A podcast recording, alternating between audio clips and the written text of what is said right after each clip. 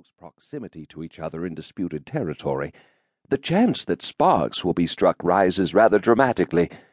We're still feeling the effects of the Panic of 37, even though it's been two years since that disaster first struck us. We simply can't afford another war with the British. What's more, I don't believe the public would support such a war. Most people know very little about the rich Oregon country and aren't aware of its potential. According to the most careful analysis the War and Navy departments have been capable of making, sir, uh, the British don't want another war with us either. We've beaten them twice, and we beat them again for the simple reason that they can't maintain supply lines that far from home. Remember that London is 6,000 miles from Oregon. Oh, they may bluff us if they can, but two can play at that game.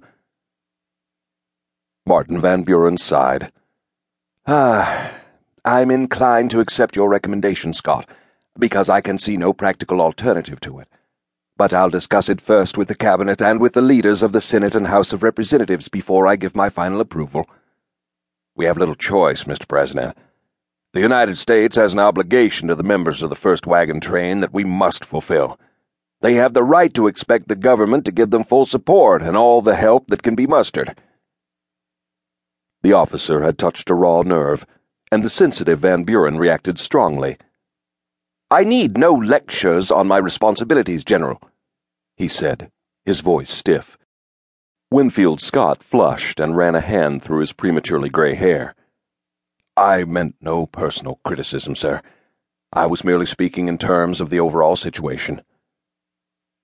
Well aware that his subordinate was by far the most brilliant of his generals, the President allowed himself to be mollified. The British constitute only one phase of our problem. I'm worried also about Imperial Russia, Scott. Oh, the Russians have sabotaged our wagon train and have renewed their claim to Oregon after abandoning the country, but the Tsar's claim is theoretical. There's nothing theoretical about his government's most recent actions, Van Buren declared. Our legation in St. Petersburg has sent positive information to the effect that Russia has also sent a colony of volunteer settlers to Oregon. Good Lord. How are they traveling all that distance? They've gone overland through Siberia, and our St. Petersburg legation says they're currently sailing by the short northern route to their North American colony, Alaska. There, I presume, they'll be transferred to another ship. The poor devils. How many of these so called volunteers are there, Mr. President? The original party consisted of about 250 settlers, Scott. The Russians will be lucky if as many as 100 survive a journey of that length, sir. I know. Van Buren nodded gravely. And even if they reach Oregon, it will be a terrible strain for the Russians to send them supplies and reinforcements. We have the natural advantage. Not that I'm decrying the hardships our trains must undergo, but at least they're making the entire journey by land across territory that we've either incorporated within our borders or claim. Then you don't see the Russian expedition as a threat to our own activities and plans? Not at present, although there's no telling what Russia may do. The Tsar is responsible to no one and requires no public support for any venture he chooses to undertake.